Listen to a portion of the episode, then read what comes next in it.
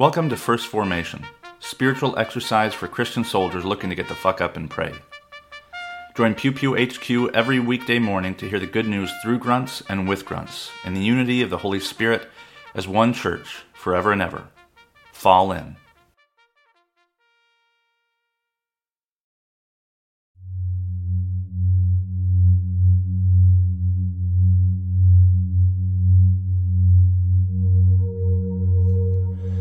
Isaiah chapter 12, verses 2 through 6.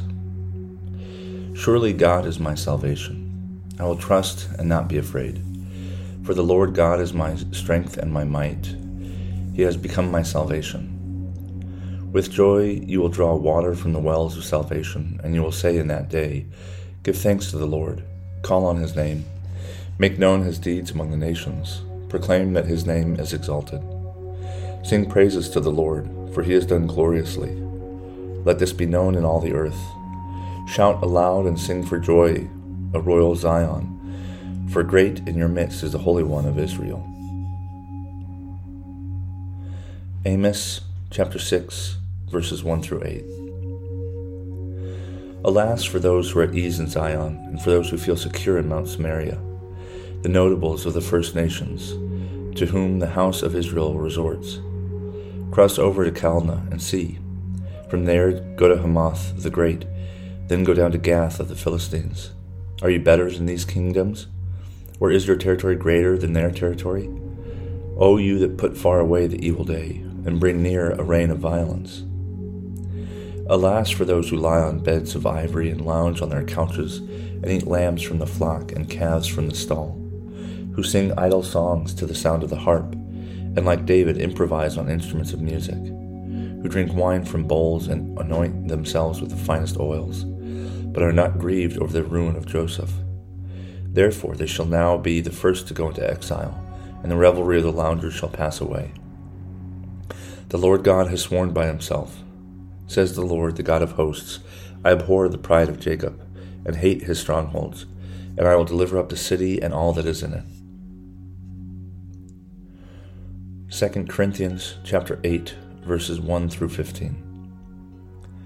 We want you to know, brothers and sisters, about the grace of God that has been granted to the churches of Macedonia. For during a severe ordeal of affliction, their abundant joy and their extreme poverty have overflowed in a wealth of generosity on their part. For as I can testify, they voluntarily gave according to their means, and even beyond their means, begging us earnestly for the privilege of sharing in this ministry to the saints. And this, not merely as we expected, they gave themselves first to the Lord, and by the will of God to us, so that we might urge Titus that, as he had already made a beginning, so he should also complete this generous undertaking among you. Now, as you excel in everything, in faith, in speech, in knowledge, in utmost eagerness, and in our love for you, so we want you to excel also in this generous undertaking. I do not say this as a command, but I am testing the genuineness of your love against the earnestness of others.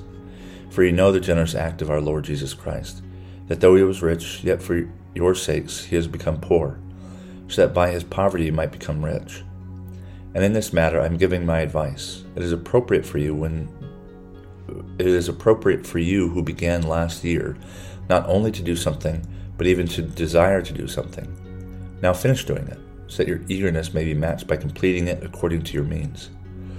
For if the eagerness is there, the gift is acceptable according to what one has not according to what one does not have. I do not mean that there should be relief for others and pressure on you, but it is a question of a fair balance between your present abundance and their need, so that their abundance may be for your need, in order that there may be a fair balance. As it is written, the one who had much did not have too much, and the one who had too little did not have too little.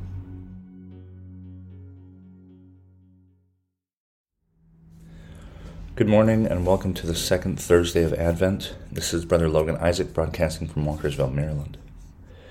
This morning's readings come to us from Isaiah 12, Amos 6, and 2 Corinthians 8. And I don't know why there wasn't a psalm. I'm not that liturgically literate. Um, but the, the two prophetic readings, um, you know, are, are kind of a mix uh, Isaiah is more hopeful, and Amos is a little bit more cautionary. and even in Paul's letter, it's this mix of both. You know, you're generous, but don't forget, you know, that Jesus was generous uh, as well. And um, but in the season of Advent, in this anticipatory period, uh, we are always looking toward uh, this coming Messiah. You know, we know it's coming. Um, that's the that's the hope of Advent. Uh, the first week is hope. The second one is what week are we in? Peace, I think. Peace and then joy is next, maybe. I'm not so good at that. Um, another way in which I'm not as liturgically literate as maybe I should be. Um, but it got me, actually got me thinking, um, you know, what is there a parallel in the military for anticipation?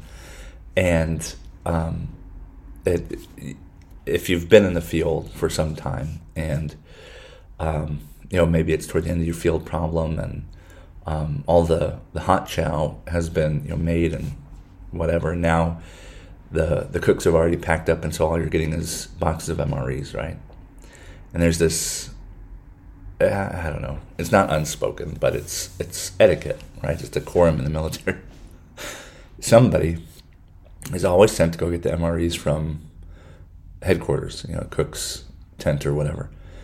And there's a lot of power in the guys that go get the boxes of MREs. Um, and they could, and sometimes they do. Uh, they'll go through and do what we would call rat fucking the MREs. I don't know where that word came from. Um, maybe you know the rats get to the food first and fuck us, like like buddy fucker kind of thing. I don't know, but rat fucking is when you go through and pick the thing you want, take it out, and then leave the box for everybody else. When I was in, it was chili mac. Like that's the best because the f- the food is actually palatable, and then I think there was like M and M's in there, Skittles or something. You know, basically all three thousand calories were definitely, you know, more appealing than m- most of the other meals um, in fact, MRE is a meal ready to eat. All you do is open it. You just need a little water. From what I understand, spit would work or piss if you don't care about some of it stinking. But um, you know, everything you need is right there. Um, and it isn't. I mean, it's a clunky um, parallel or whatever. Um, but Jesus is, you know, comes uh, as soon as he is here. He is already God. Everything that we need comes that tiny little package that Mary has been carrying in her uterus and um, will give birth to um, in just a couple of weeks on Christmas Day. And this um, this warning, uh, you know, the, the, kind of there's plenty of warning in the prophetic literature, um, but it seems one of the things that I think of is like, look, um, I get I feel the same way, you know, on Good Friday or Easter week where everybody's already talking about Easter Sunday, and we miss Good Friday and Holy Saturday. Um, we we take for granted that the apostles didn't know. All the other, um, you know, protest leaders or whatever, they'd all been killed. Um, it was too easy for Rome to just uh, get rid of people, and that's what happened to Jesus. And I'm sure there was a bit of embarrassment and shame in like discovering that we were wrong, right? uh, you know the the same old, same old, right?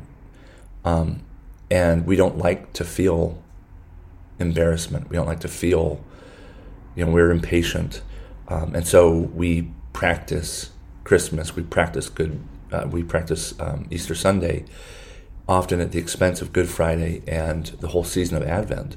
We don't have Christmas yet, um, and you know, like the MREs, like we're that crowd waiting back in back at the at our hooches or whatever. Um, we're we're anticipating getting that box of MREs. Um, maybe we're hungry and dirty and tired, and these warnings that I hear um, make me think of the church who has this thing we call the Christ child for the world. Um, and we, we sometimes bungle it, right? We sometimes get ahead of ourselves. We sometimes, you know, bait and switch people. Sometimes we rat fuck the faith.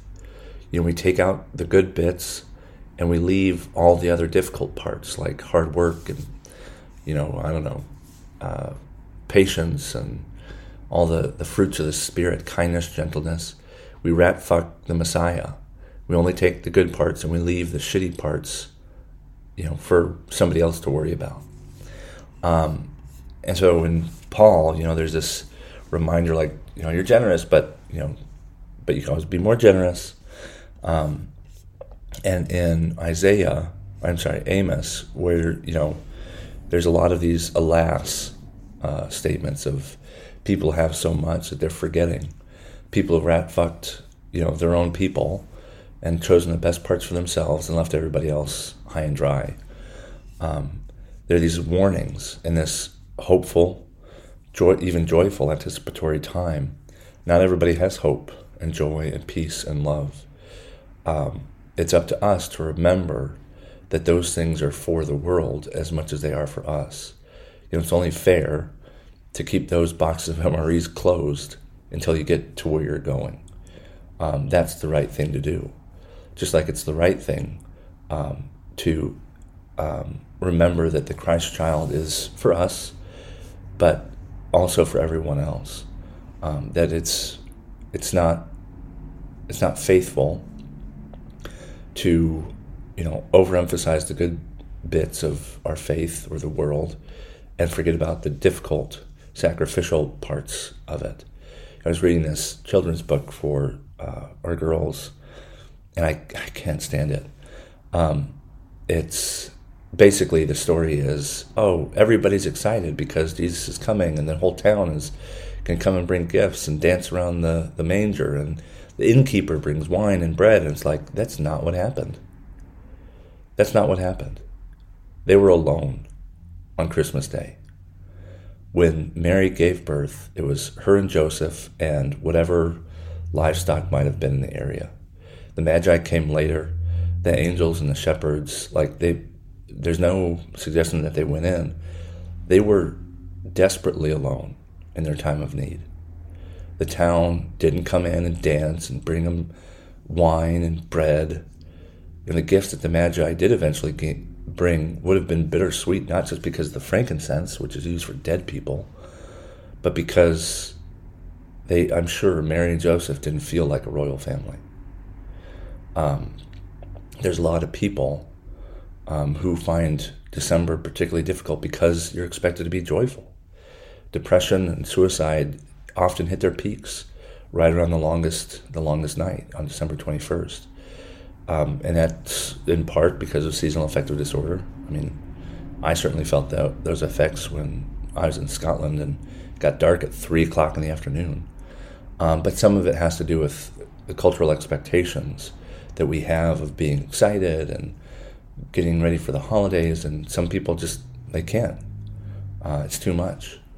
Um, rat fucking our faith is when we only we take all the good and leave the bad for someone else. Someone else has to pick that up, um, and that's not our faith.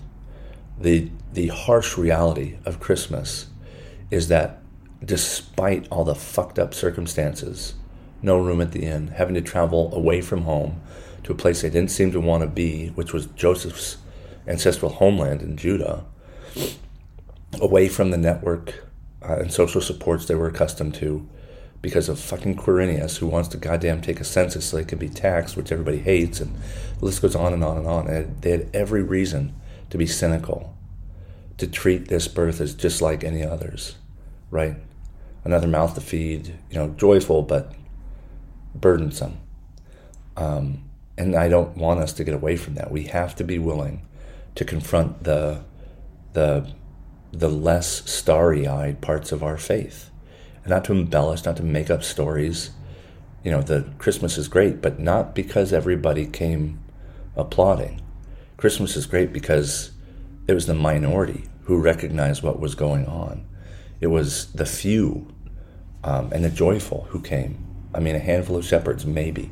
In a couple of days or months or however long, three foreigners with gifts that foretold their child's death.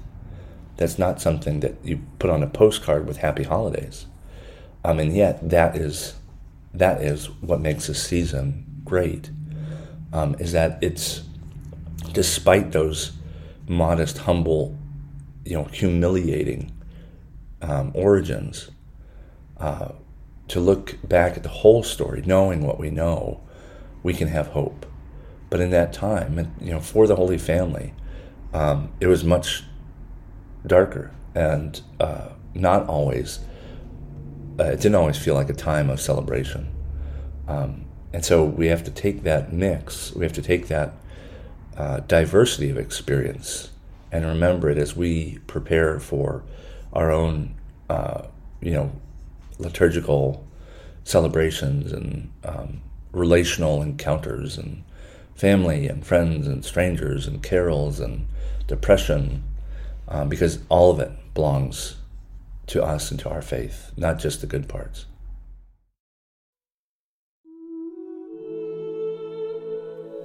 A prayer for protection from the Book of Common Prayer.